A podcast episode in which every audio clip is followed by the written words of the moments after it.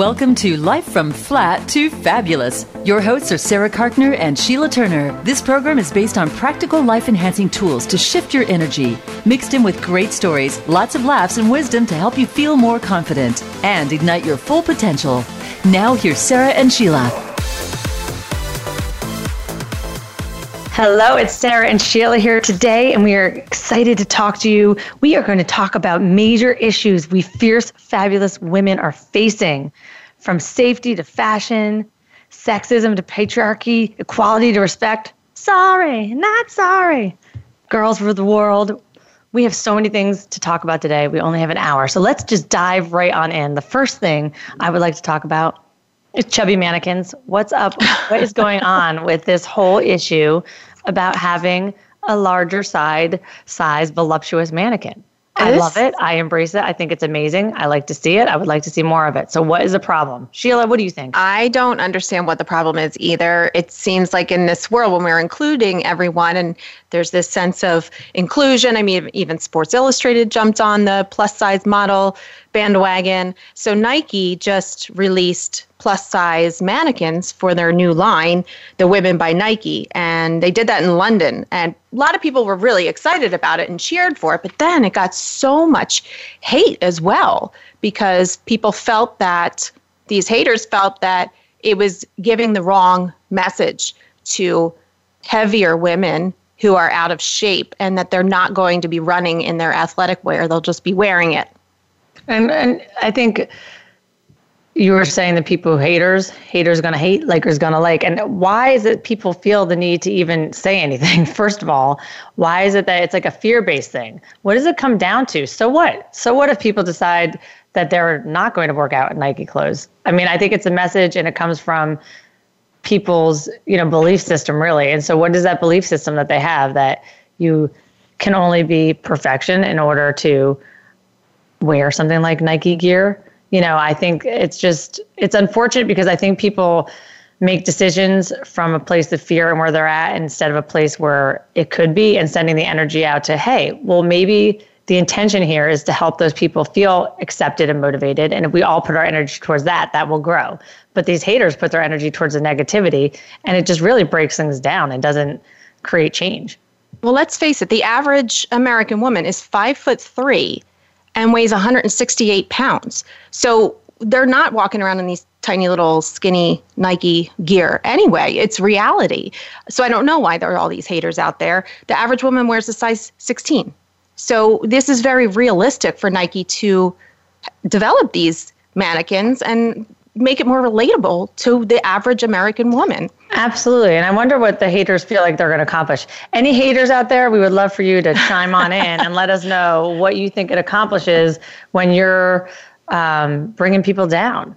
Well, one and- of the haters actually wrote an article in The Guardian newspaper, and it was entitled Obese Mannequins Are Selling Women a Dangerous Lie believe that the more typical mannequin is actually promoting obesity. And the article read, and this is straight from the article the fat acceptance movement, which says that any weight is healthy if it is yours, is no friend to women, even if it does seem to have found a friend in Nike. It may instead kill them, and that is rather worse than feeling sad. Well, and uh, what I think is interesting about that is if you look at the regular, let's say regular mannequins, that's not realistic that is completely unrealistic. And so, has that contributed to the anorexia and bulimia epidemic that we have? So, I really think people need to start taking responsibility for where they're choosing to pay attention and choosing their thoughts. Like you can choose a thought of empowerment or you can choose a thought of destruction. And these people are choosing to think that. So, it is where you put the intention. And why don't we just put the intention that, like, hey, you can get to that healthy space too. If you and in fact, if you actually accept where you're at, you are more likely to make the changes you need to become healthier. That's like a coaching thing. You know, you instead of wasting all the time degrading yourself and feeling shame or sadness, like what that person was talking about, feeling sad, you're actually like, okay, I accept who I am. Now that I've accepted myself, I can make some changes and that actually provides an inertia to change. So people just got to start educating themselves a little bit more about how change is actually created, I think. And I don't think society does that. People like they're addicted and they like that feeling, that dopamine rush that you get from from hate and from anger. and from putting things out there that you really don't know much about.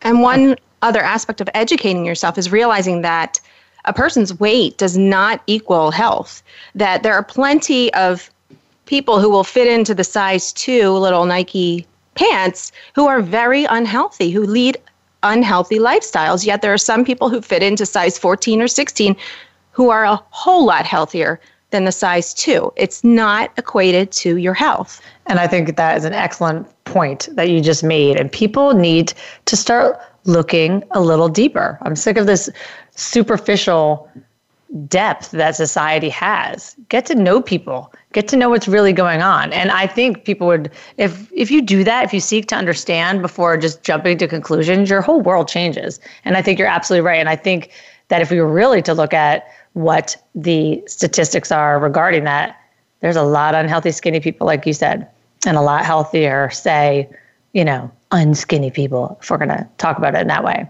Mm-hmm. So, it's, really good point. It sparked this huge Twitter debate. And it was just going back and forth and back and forth. And there was a tweet by the telegraph that said the new mannequin is obese and she's not readying herself for a run in her shiny nike gear. She cannot run. She is more likely pre-diabetic and on her way to a hip replacement.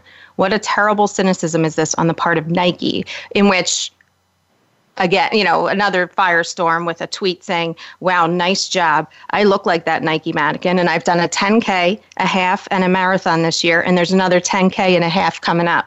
If you think these obese women can't run, you've clearly been living under a rock. Absolutely. Absolutely. Um, I think too, I mean, really, I saw the mannequin. I wouldn't consider that obese either. Full figured, no. big boned. You know, so I think, and I think throwing out the words like obese, it's just um, it's jumping, it's pendulum swinging. You know what I mean? We pendulum swing, and I hope we find a balance at some point because we pendulum swing from this super skinny mannequin who is unrealistic, the regular mannequins that we normally see, and then they decide to put out this little bit bigger mannequin, um, who I don't even think is that obese or that large, and we divide. That's what our nation we polarize all the time. With politics, we polarize. Men versus women, we're polarizing. Fashion, we're polarizing. Um, so, how do you come to that middle ground where we say, okay, some people are very thin and unhealthy, or thin and they're really healthy. Some people are bigger and they're unhealthy, or they're healthy. You know, and try to seek to understand that and set the intention, set the goal. What what kind of society do we want to be? We do want to be an inclusive society, because if we're an inclusive society and people feel comfortable and more able to live their authenticity and live with a purpose then the whole society is going to be better and people will be more likely to make positive changes in their life. It's this division and this hate and divisiveness that bring people down. And then the people are going and grabbing the Ben and Jerry's, you know, quart of ice cream because they're feeling bad about themselves because they're not supported. So there's a whole psyche underneath the underbelly of just this thing such as a mannequin the it's, psyche of our of our you know humanity and collective consciousness of of people and the division that then does go into politics, that then does go into arts and entertainment, that goes into science, that goes into everything, is this underpinning. Yeah, you worry about you and I'll worry about me. We talked about that in a previous episode of just just worry about yourself. Worry about your own health, worry about your own but just I feel like just as though we're taking steps forward, we're just getting those two steps back again. You know, we finally walk be able to walk into a store as a larger female seeing this mannequin that's relatable and then you get bashed for it. It just doesn't make sense today. Well, I think that's because, again, people are living from that place of fear. And people don't like when people step into their personal power. So it makes some people who are living an elevated life or a, a higher um, conscious living, it makes them afraid because then they have to face their truth and they have to face some of the hard things about why they believe what they like, believe. And sometimes people don't want to look at that. And it's unfortunate because you only grow and you only get out of your life what you're going to put in. And so if you put in some reflection exploration, the dividends are amazing. But a lot of people don't want to do that. They'd rather stay in their bubble of hate because it's comfortable. And I think that goes to point out that more people who think from love and think from understanding, that sets an inertia. It's a universal law. It's a law that if you do that, that's going to come back more abundantly to you. So those people who are looking at it so negatively, they they I feel bad for them because they they have they attract negativity into their lives. So that's why they're looking at that lens. They're looking through that lens of negativity and because they are they're getting more of that negativity. So really we just have to learn to like not give those people mind, focus on the positive. So eventually those people diminish. That's but we true. feed into it. We feed into it a little bit too much. It's the squeaky wheel too theory. You know, like somebody tweets, somebody does a mean tweet, and then it goes viral from there. You know, if you do a nice tweet about Nike's mannequins, it's not going viral. Right. So it's really for attention. Absolutely. We like the drama. Society likes the drama. I mean, look at the TV shows we have on. Speaking of you know, which like we talked about, we talked a little bit about the Bachelorette, and even Kelly Ripa had gotten, you know, in trouble a little bit for her saying she doesn't like that show because, you know, it's all these women vying for one man, and what kind of message does that send? And then evidently the network got upset with her because they were like, "This is, you know, we, we provide your paycheck." So you know, but this it's just an opinion of of somebody who feels a certain way, and that's okay. And I think really it boils down to a divisiveness that you can actually disagree with somebody and it can be all right. And I think that's the other huge thing that is a problem in our society is that we feel like to disagree on something means you can't like a person. You can really enjoy somebody and disagree and it be okay. And that's what we need to practice more as a society. Practice differences and having differences. Okay, you have that opinion. You don't like the chubby mannequin, then don't shop at Nike. That's okay. I love it, and I'm going to prance around and probably like, you know, hug people because I love it so much. Yeah, it's more about how you feel and how you treat the world, like you said, and how it comes back to you. And Sarah, I want to ask you a question. How old do you feel? You don't have to tell oh everyone how old you actually are, but I just I'm just curious. That's a great know, like, question. How old well, do let me feel? let me tell you in an example. This weekend, this past weekend, I actually had some time at home. You know, I'm usually very busy bouncing around. I was going to do my nails. I turned on the TV and I was watching Trolls, the movie. And I realized I'm watching Trolls, a little like cartoon movie. Nobody else is there. My daughter's not, nobody else is home except for me watching Trolls. And I'm so that, that's like a sequel of the Smurfs. That's just like graduated. And I You love just the graduated Smurf, up from the. Smurfs. Yeah. Yeah. And I'm like so relating to the main character in Trolls. I can't even tell you. And then I had a commercial and it was like Boss Baby's on afterward. And I was like, I'm in heaven. So how old am I? I'm definitely 12. I, I'm pretty sure that's the accurate age. Um, no, but how old do I feel? I, I definitely feel younger than I am. Um, how old do you feel? I absolutely feel younger than I am. I refuse to admit that I'm as old as I am. I, age, actually, the number doesn't bother me at all because it's more of how I feel and how I act and how I think. I think our generation and even the boomer generation is experiencing this shift in what we what used to be considered old doesn't feel that way. When you get to that number, you're like, wait a minute. When I was a teenager, 50 was like ancient. Yeah, that's 60, true. 60 Right. you were you know ready Bye-bye. to retire and you know putting in your rollers for the night, you know Right. getting your roller set. It's called. That's what it's called. a roller set. You're getting your roller set put in once a week. So whereas now, you know, my mother is just defying all of that. She's like the hippest nana ever. The kids love. She is boom, boom, boom, boom, boom, boom, boom. Let's move, let's move. And she's so young. And I would say she probably feels at least 20 years younger than she is. Absolutely.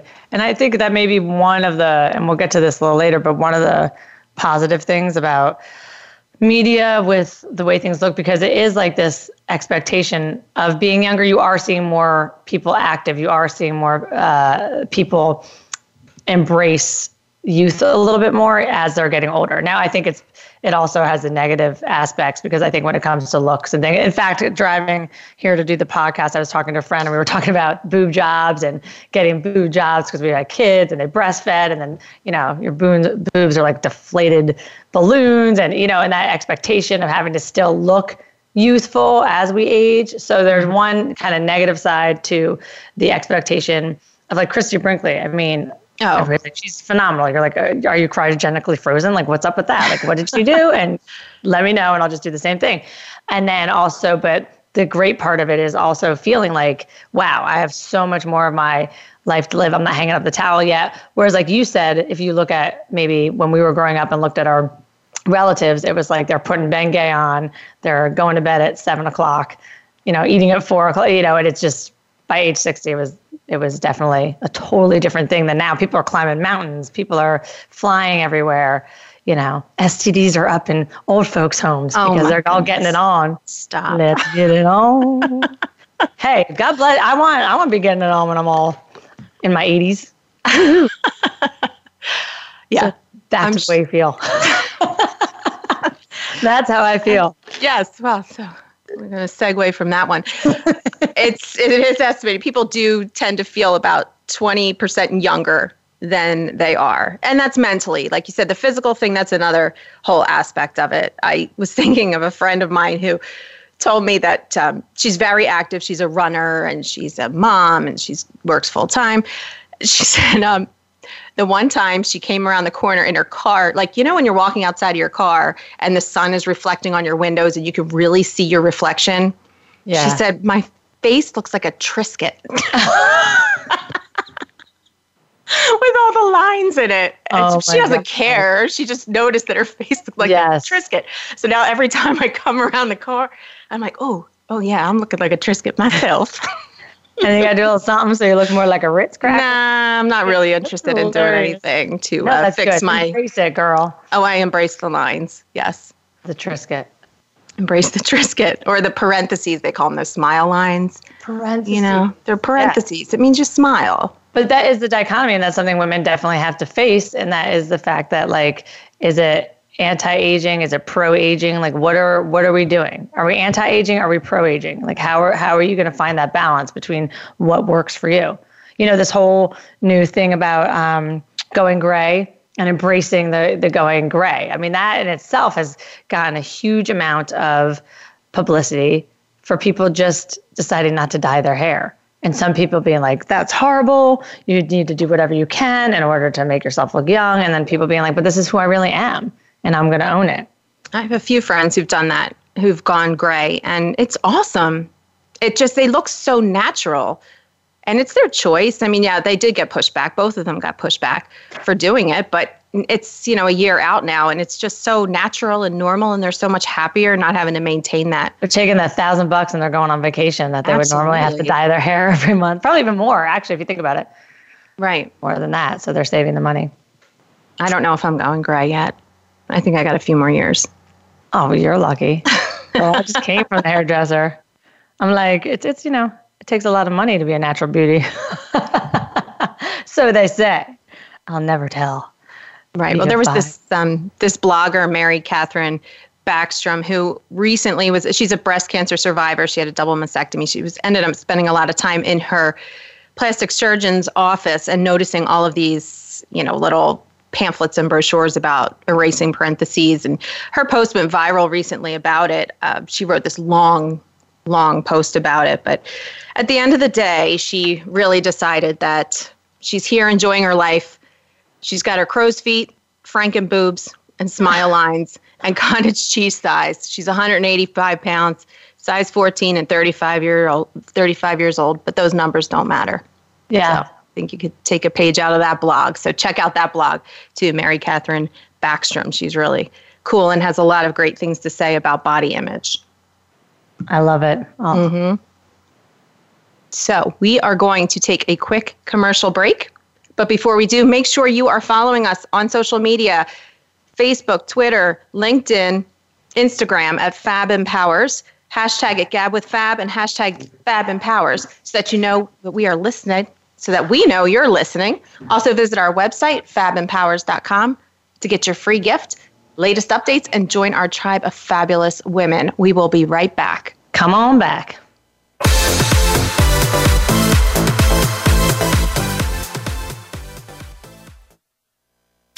We don't follow, we lead. Join us, the Voice America Influencers Channel. Tune in to the Tony D'Urso Show with key influencers for entertaining and thought provoking weekly discussions with some of the top stars in their fields. From business, sports, and science to entertainment, music, and literature, Tony's guests share their success and give their wisdom. If you're looking to manifest your vision and see how others have done so, be sure to listen to the Tony D'Urso Show every Friday at 2 p.m. Pacific Time, 5 p.m. Eastern Time on the Voice America Influencers Channel.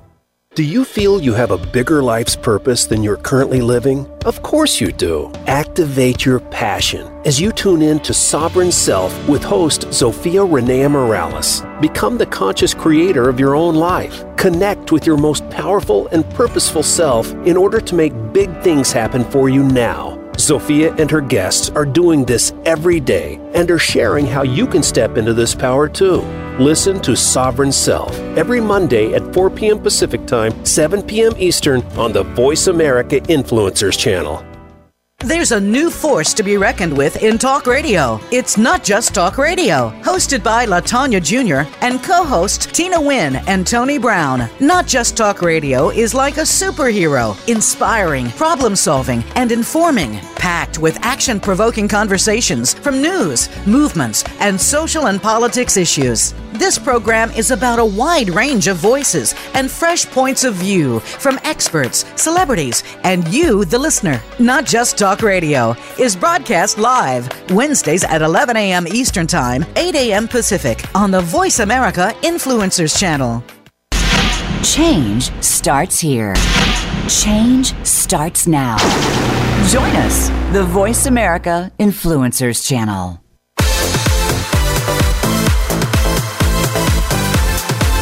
You are listening to Life from Flat to Fabulous with your hosts Sheila and Sarah. Got a question or a comment about the show? We're right here by email at info at fab-women.com. That's info at fab-women.com. Now back to Life from Flat to Fabulous. Hello, it's Sarah and Sheila here. We are talking hot topics for women these days. We've covered quite a lot of ground already, talking about Triscuit faces when you walk across, like walk across your reflection, and all of a sudden you're like, wait a second, I feel like I'm 16. And then you kind of look and you see all those wrinkles and things like that, and just embracing who you are. Sir Mix-a-Lot says, according to him, 36, 24, 36, ow, is ideal. But you know what? Most people are 5'3 and 168 pounds is the average. So Sir Mix-a-Lot has got a lot to learn, Sir Mix-a-Lot. And we want you to call in today. If you have things you want to talk about, please call in to 866 472 5794. Again, that's 866 472 5794. So we can hear what you're thinking. We want to know your thoughts, Fab family. Let us know what you want to talk about. But right now, I think we do have somebody who called in. I believe Kathy is on the line. Kathy, are you there? Yeah, I'm here. Hi. Kathy, how are you? Hello, ladies. Hello. Thanks for calling into the Fab family. What's on your mind today? What are you hey, thinking about? I'm just, listen, I'm just listening to your uh, comments about the uh, Triscuit face and uh, the, the how you look. Everybody worried about how you look, and I'm just wondering, you know, what? How do you change that? How do you get people? People need to look at that, be happy for the fact that they're here if they're 60 and up, instead of worrying about what they look like. And right. what's how you know with society, everybody's so worried about you know, oh, you got to dye your hair, you got to get the fillers, you got to do all that. How about living your life? You know. So I love that. My thing is like live your life, forget it. Like my my motto is walk out the door, look in the mirror, don't look in the mirror again. Go how you feel. Just go with how you feel, not how you look.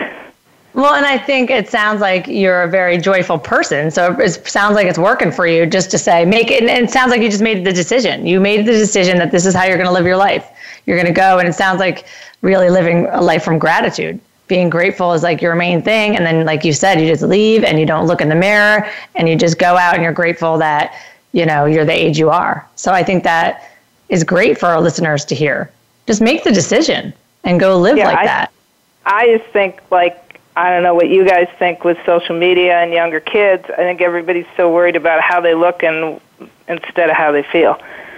And I, I don't yes. know how the heck you change that. Yeah. Well, Kathy, was there a point that you made that decision consciously, or do you feel like you've always thought that way? My life?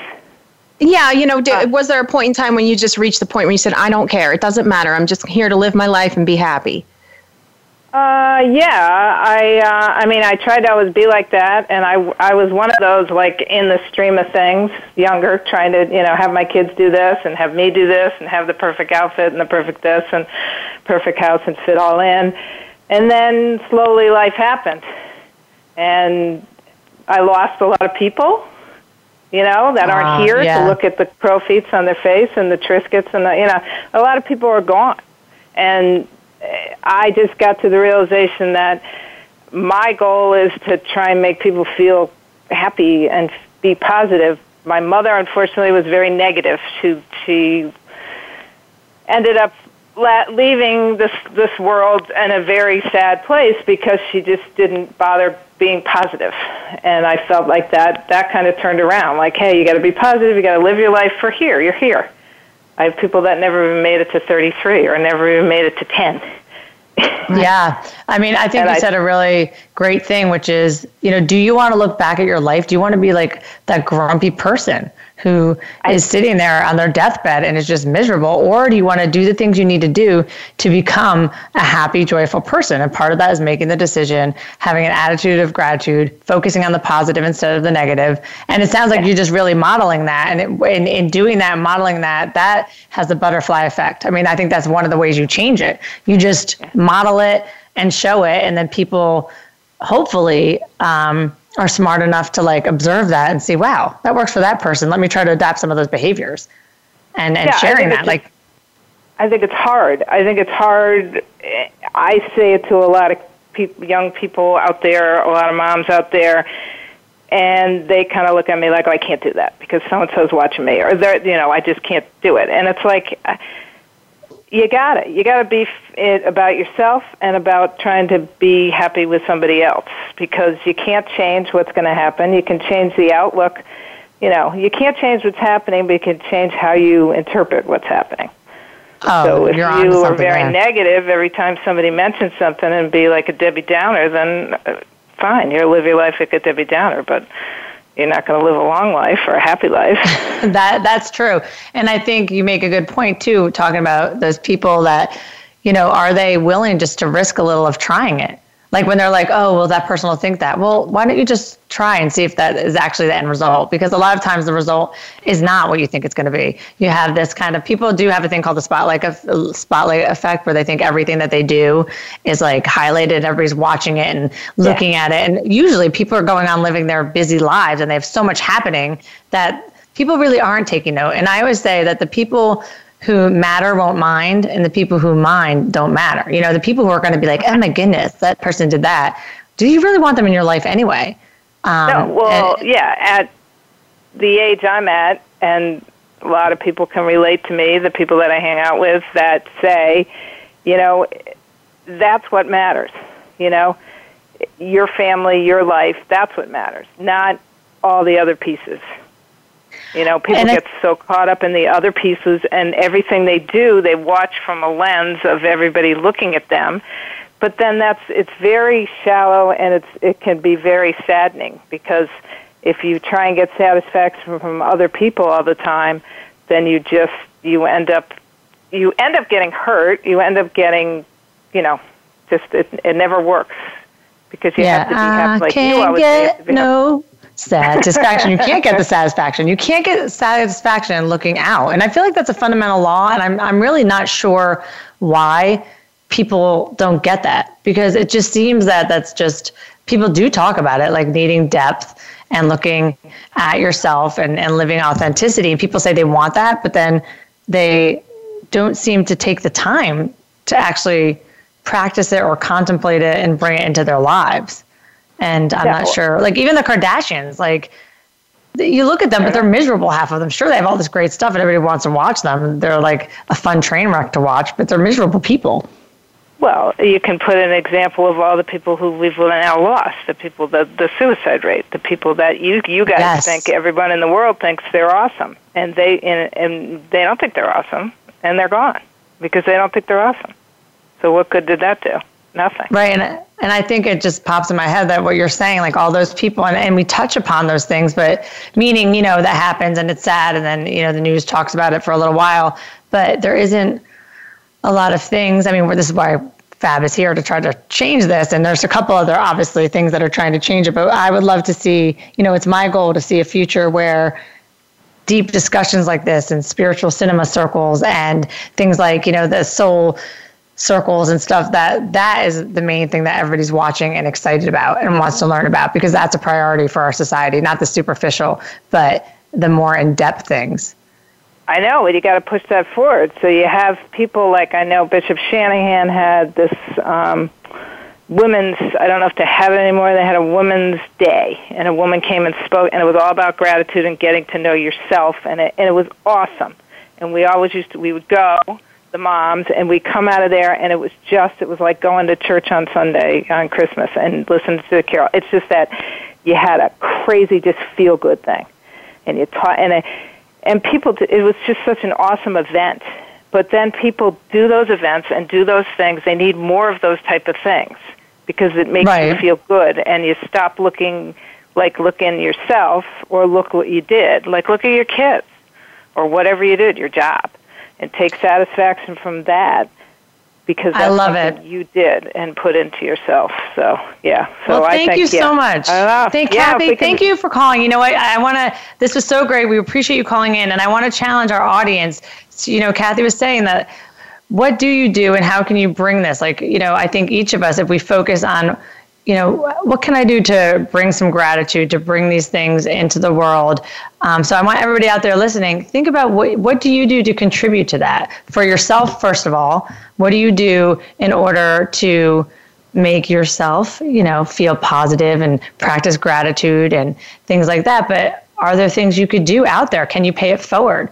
Can you maybe have an event? Can you maybe create something out there with the special gifts you have in order to shift and make the society something that goes a little deeper and that depth is more rewarding? So we appreciate you coming on, Kathy. Thanks so Thank much. Thank you so much. Have a great day.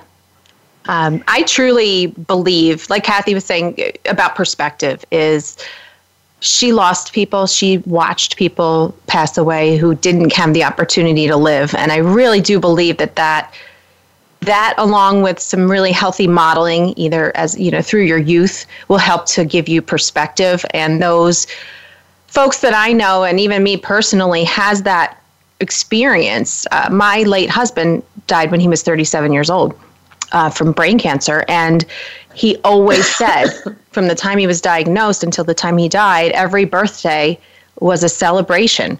And he said, I'm celebrating him while I got him. And that sticks with me and will always stick with me. I don't mind getting older because it's another year on this earth with people that I love. So, but that perspective isn't always, you know, that's really hard to gain unless you've lost. Yeah, I understand what you're saying for sure. I do think people take it for granted. But I also think that could be something to practice because I do believe the same thing every day. Sometimes I just spend time like being like, wow, like I'm so lucky to be breathing. Or I'll go for a walk with my dog often and I'll say, I'm so lucky that I can do this. I can walk and I'm lucky that I can go for a run if I want to go for a run because a lot of people can't. Um, and reframing that. But ultimately, the fact that, yeah, you're, you're on earth here and, mm-hmm. and that is a gift and just having that kind of mantra and thinking about that more often, I think is is really important. Now we have someone who um, emailed in. And they said uh, from Sandra, women, how do we as women help each other let go of pain, heartache, suffering, and negative emotions? How to know if people are sincerely there to lift you up and not just want to hear your story to pull you down. Mm. And that's that's a big one. So basically, we are here on the earth, especially like Fab. We're here to help lift each other up. That's one of our missions. Um, but some people are there and they do want to bring you down. There is something that people who are negative like to be surrounded by people who are negative, and it really is energy. Everything is energy. Um, they've scientifically proven this. So we all resonate at certain energies, and I'm sure, audience, you probably experience. You know, someone can walk in a room and the energy can drop or someone can walk in a room and the energy can elate and it can lift people up so if everything is indeed energy like energy attracts like you know they talk about opposites attracting but really the the energies work such that you know, you see somebody, and if somebody is resonating at a very different negative energy from you, you're not going to be attracted to that. So I think when it comes to people wanting to bring you down, you got to listen to your gut. You got to listen to your gut feeling about people. And once you find that out, I think we get lost in feeling bad about it or sorry about it or second guessing. And it doesn't mean you have to be mean. Again, people can be different and accepting, but just saying to yourself, okay, that person, you know, seems like they want to bring me down to their level and I choose not to go there. And kindly and respectfully saying, all right, you know, this is where you're at in your life path, but I'm at a different spot and I'm going to go in a different direction. And there's nothing wrong with that. There's nothing wrong with choosing to pivot in a different direction if you feel someone's bringing you down.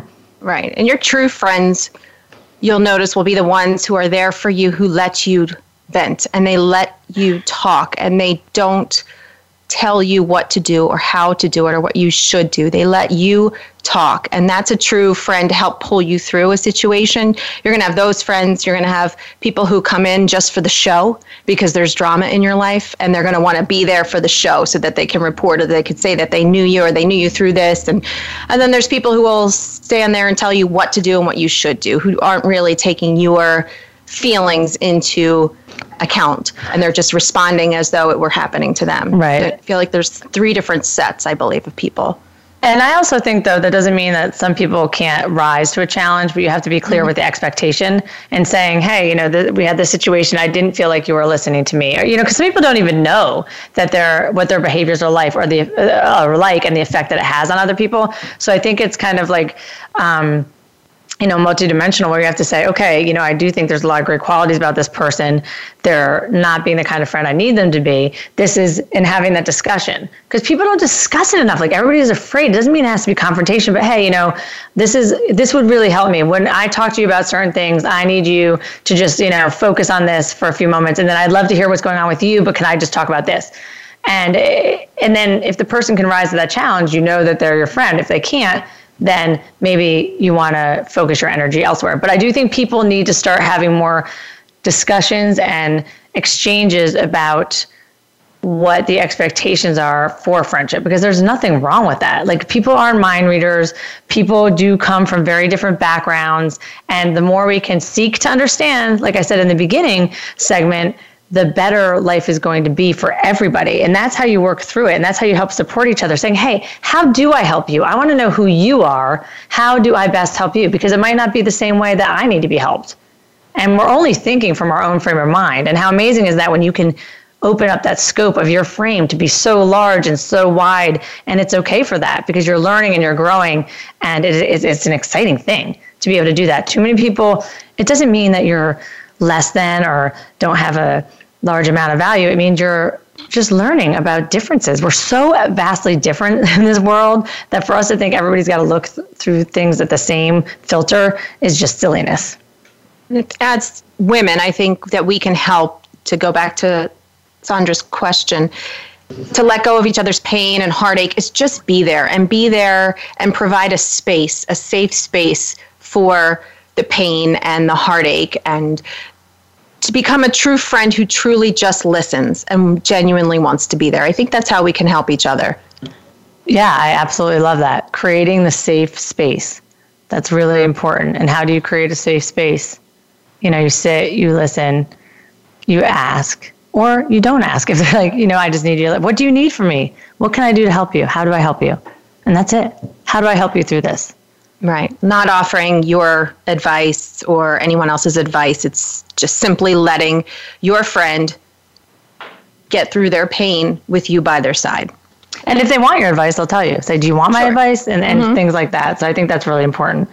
This is great. We had a great call from Kathy. We appreciated her calling. And Sandra, we so appreciate you sharing, um, you know, your questions with us as well.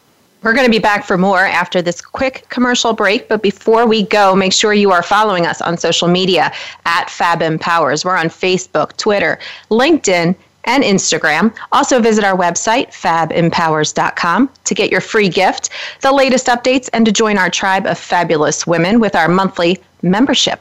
And if you want to call in, it's 866 472 5794. Again, that's 866 472 5794. We want to hear from you, Fab Family. We will be right back.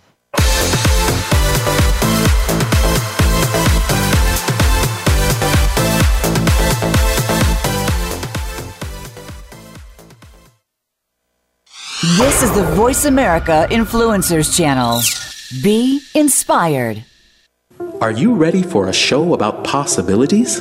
Are you tired of boundaries and limitations and ready for expansion and growth? Then tune in and spend some time with Rebecca Huey, host of Mastermind. Dr. Rebecca provides a safe, healing environment designed to help you develop emotional intelligence, resilience, and the self awareness necessary to create positive, long lasting change. Listen every Thursday at 10 a.m. Pacific Time, 1 p.m. Eastern Time on the Voice America Influencers channel. Want to improve your health, business, and life just by listening to a radio show? Well, we can at least move you in the right direction. Listen for Spotlight, the Allison H. Larson Show. Each week, Allison will speak with amazing guests and find out what's changed their lives and how they are changing the lives of others. From beauty to health to business and personal relationships, we're here to inspire you to live your life of passion. Listen every Tuesday at 10 a.m. Pacific Time, 1 p.m. Eastern on the Voice America Influencers channel. Are you ready to move to your next level? Listen for Empowering Women, Transforming Lives with host Rebecca Hall Gruyter. Each show will focus on a central topic with discussion, guests, and your questions being featured. Our show is perfect for women who feel a call in their heart to step out in a bigger, more powerful way in their life and just need some encouragement, inspiration, and practical steps to support them on their journey. Empowering Women, Transforming Lives can be heard live every Thursday at 11 a.m. Pacific Time, 2 p.m. Eastern Time on the Voice America Influencers channel. And join us for a replay of the show on Wednesday at 2 p.m. Pacific Time, 5 p.m. Eastern Time on the Voice America Empowerment channel. We don't follow, we lead. Join us, the Voice America Influencers channel.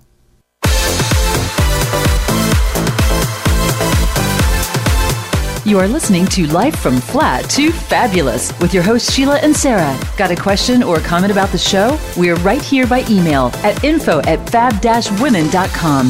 That's info at fab-women.com. Now back to Life from Flat to Fabulous.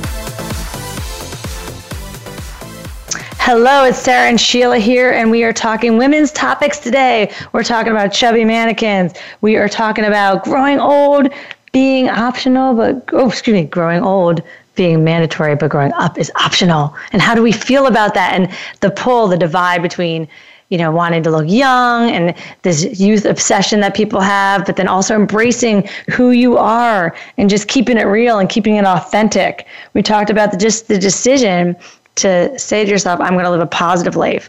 I'm going to live a life coming from gratitude. Because when you are older and you're looking back at your entire life and you're on your deathbed, do you want to look back and think, wow, I really didn't live the width of my life? I just lived the length of, length of it? Or do you want to just fully embrace everything that life has to offer? So, we've had some great things going on, and we are going to do this last segment about something that I am very passionate about, and that is the lack of respect for caregiving that women face. It's a big it's a big issue. Sheila, what do you think about that? Because I know Sheila thinks a lot about That's a it. really loaded question. I really honestly could write an entire book on that. Given my experience, of course, of being a caregiver for a very long time, it's really is an untapped topic and one that needs to be explored a lot more and appreciated a lot more, especially when you're the when you are the let's say the person with the illness, all the attention from family, from friends, automatically goes to that person. And that's understandable, that's normal and natural. But the person left behind to care, organize, and kind of keep it all together is very oftentimes ignored or just not even bothered with. They're just taking care of business because all the focus is on the patient. That can get extremely tiring, stressful. Just uh, it can become so so difficult and really wear you down. Absolutely, it's uh, it's interesting that um, today I talked to a friend of mine whose mother is unfortunately in the hospital. She's really not doing well. And she said that her mother has been caregiving for her stepfather, who is significantly older than the mother, for many years and it's been extremely difficult. And he has, um, you know, lived on, he's been given a lot of chances at life. And her mother's very sick, and there is a, the diagnosis is not look, looking good. Prospects aren't looking good. And she said, you know, I feel like she was spending so long caregiving for other people that she didn't embrace her life. You know, she wasn't able to go travel. She didn't do the things she wanted to do in caregiving for these other people. And then now that she is ill, she probably, I'm sure, um, you know, my friend feels a lot of conflicted emotions about it. But as a caregiver, you're always trying to be strong and like you said people are focusing on the other people. And then what happens when you start to when you start to kind of need help yourself?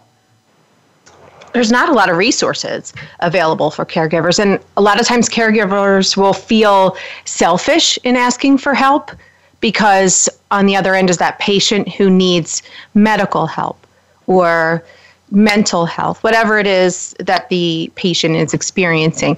For the caregiver, I know that personally I experienced that resistance or that um, inability to say, hey, I really need some help. I right. felt like it was being like I was being selfish and taking attention away from the person who was getting all the attention. Right. And so I think it's important that we start focusing on those people. If you know somebody caring for somebody else, let's start trying to give support, asking what they need, supporting, and that's that's you know just going to start. And maybe some groups can start out of that. The caregiving groups. I know they are starting a few of the caregiving groups. So there's caregivers for people who are ill, more ill, but then there's just caregiving as like a mother. You know, I think that links to just general caregiving and how there's not that much value placed on staying home and raising your children. Or even if you're raising your children and then also having to work. That's a huge issue for women feeling the pull. Either when you're staying home, not feeling like the other aspects of yourself are being kind of nurtured, or if you're in your career, feeling like that's getting pulled from that. I wrote about this in our women's anthology, The Women Living Consciously. And part of what I said in there, I'm going to read some of it right now, is as the shock wore off, first of all, my husband was diagnosed with a brain tumor, now inoperable brain tumor.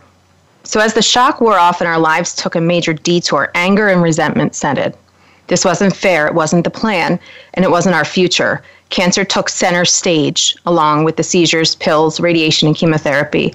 We had plans and goals, a life to live, and cancer was in the way. Forced to make a new life with our unwelcome guest. We tried to focus on our life instead of the cancer, but this ugly tumor was clearly the reason be- behind every decision, every goal, every breakdown, every argument, and every plan.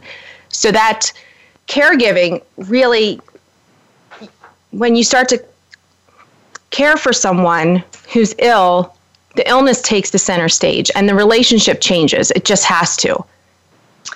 So we just got an um, email in from Tanya. Thanks for emailing Tanya. And she said she wants you to speak a little bit more on what you said about you feeling like you couldn't ask for help. Can you talk a, a little bit more about that and your conflict and what you would recommend for people to do who are caregiving for other people? Sure. It's a very isolating feeling when you're the caregiver because, like I said, everybody's attention is on the person who needs the obvious help. And for me, it was very difficult to say, Hey, I need some help. I am really stressed. I'm having major anxiety. I have a husband with cancer. I don't know what I'm doing. I've never done this before. I don't know how to do it. I'm just flying by the seat of my pants. Everyone is asking me questions. I'm the point person for the illness now, and it's very overwhelming. Oh, and by the way, I'm trying to pay all the bills. So that in itself was so overwhelming. And then the thought of asking somebody for help was even more overwhelming. I did end up going to see a therapist for a little while who did help me, but it was on the down low. I didn't want people to know that I was needing help. I was supposed to be the strong one. Right. And the caregiver is often seen as the strong one. So many times people would say to me, How do you do it? I don't know how you are doing this. And I would say, I don't know either. Right. But guess what? If it happened to you, you would do it too. But reaching out for help is very, very difficult and it's not always understood. So I think you know you're saying that you're supposed to be the strong one. I get that because people fall into certain roles. And I guess it's what would be so bad if it was like both of you were weak. Did you feel like just everything would break down then if you were to open up that portal? Absolutely. like Pandora's box. I was expected to be the strong one, and I imposed that on myself, and other people expected me to do it too. So it wasn't just other people. I expected myself to be strong because here we were with two young children. No, you know, we didn't. Ha- he needed surgeries, and, and it wasn't like I could push back on him. Right, but also I think a piece of it that pops in my mind, Sheila, is that it doesn't mean you weren't strong. It just means that you needed extra support. So you were very strong, and I think that's another thing that people need to be aware of, and maybe we need to change the conversation about that because it's not that you weren't strong. You were so strong. You're dealing with so many things. It's just that you needed support, and sometimes asking for help is the strongest thing you can do and and coming around because I think you're right. I think people have a lot of expectations, and you know, you put expectations on yourself. Of course, it doesn't feel good to be upset or anxious and and things like that. So changing that kind of, you're still strong if you need to ask for help, and in fact, that's showing a different kind of strength, and it's okay to do that. Everyone out there listening, it's okay to ask for help. It doesn't mean you're not strong. It just means you need support so you can maybe recharge your battery and be even stronger than you were before. What I found was that I didn't really even know what I wanted right. when I was asking for support because many times people are asking you, What can I do? What can I do? What can I do? And if you get asked one more time, What can I do? It's like, I don't know what you can do. I am right. so overwhelmed.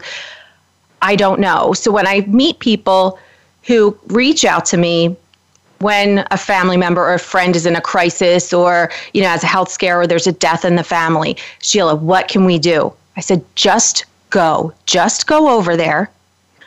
Bring paper towels toilet paper paper products like just go over with stuff. Right. don't ask. Don't ask what you can do. Get over there look around see what needs to be done and do it. Because That's that would be the best advice i have for somebody who's wanting to help a caregiver, just be there and oh, don't ask. Just I, I, love it. Just go and do and and see. Again, that's looking and observing and trying to figure out um, you know what the other person needs. That's that's a great piece of advice for mm-hmm. sure. So that's a that's a great share. I thank you for that one. Um, for sure. Wow, that's a good one. Now let's connect real quick because we did talk about the navigating the career and motherhood, um, and I want to loop back around for that um, before we close real quick and how difficult you know it can be to feel like we have all these roles you talked about the roles of a caregiver you know with dealing with a sick person but also just caregiving with somebody and feeling like we have to be all these things to everybody all the time women feel like i think it's career it's the way you look, it's how you parent. It's also, do you have something for yourself? Like, oh my gosh, bombarded, bombarded with these different messages. And as our friend Diana said, is your house like pin Pinterest worthy? Is that a word? Yes. yeah, in the age of Pinterest and everything being perfect, in addition to trying to work and raise your kids, no wonder there's this high level of anxiety and going yes, around. I agree. And I so I think it comes back to everything we've been saying, keeping things real. Like keeping things real and um, not focusing on what it looks like at the superficial level, but keeping it deeper. I think we actually have one more call we're going to take real quick. Karen from Buffalo, we want to hear from you. Buffalo! You there, Karen? Hi, guys. This is Karen. How are you? Good. We're so glad you called in. What's on your mind? Good. I'm so, I just love your show. I think you guys are incredible. Your stories, your strength, you're inspiring us and teaching us and I just I think you guys are awesome. Um, I Thank just wanted you. to You've comment on on well, you're absolutely welcome. Thank you for helping all of us women. Um, I just I wanted to comment on the therapy piece and how it is a strong thing to seek out therapy, and it shouldn't be something that you know the caretaker um, certainly, of course, has this pressure to be strong, but it's actually really strong to go and and dive into therapy. And I think people should do it preventatively. It is incredible. Um, and Sheila, your story is so inspirational. And uh, I just am sorry that you felt um, that you had to keep it on the down low. That must have been a very uh, challenging time. And um, I just did you find therapy to be really helpful? I did, and thank you for your kind words. I think personally, though, if if you know me, you know that I'm a I come across as like a strong, independent, I don't need any help kind of person. So I understand that not everyone is like that. So for me, it was really difficult personally for me to seek help, but um, it did help me a lot. And I do recommend it for everyone. I think we are shifting more towards acceptance of therapy these days versus Mhm. back 15 years ago, 20 years ago when I was going through this. But thank you so much for calling in. We're going to have to wrap up our show soon, but we really appreciate your comments. Yes, and everybody Right, go to well, therapy. Thank you for your strength in every way. Thank you. And uh, right, yeah, bye. so therapy is good. Therapy helps people. And so that's just something, if you've been toying around with the audience, go give it a gander. Check it out. And also, I would like to say that I think, you know, you got to find the right therapist for you or a life coach. Life coaches are fabulous too. I'm a little biased towards that, but we're, they're fabulous as well. And you just have to find someone you're comfortable with. So don't stop it. If you don't have a good experience the first time, maybe you do it again. Lots of great things happening today. We're going to have to do another episode on these topics for sure. I know. And I did Pinterest my bookshelves, Sarah, if you noticed. I'm really excited about, but that's the only Pinteresty thing you'll see in my house. And I love how I can use Pinterest in it, like verbs and adjectives and all that stuff. So, what a great show today. We are thanking you so much for tuning in. We hope that you are feeling empowered and inspired and ready to sound your boundaries. Your boundaries. Remember to follow us on Facebook and Twitter, Instagram, and LinkedIn at Fab Empowers. Join our tribe of fabulous women and fab this forward by sending this broadcast and sharing our pages with other fabulous ladies in your life. Thank you so much. Fab it up. Till next time.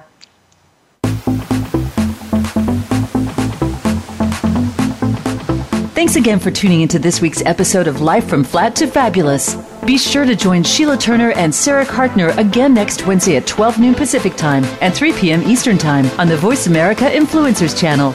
Until we talk again, make it a fabulous week.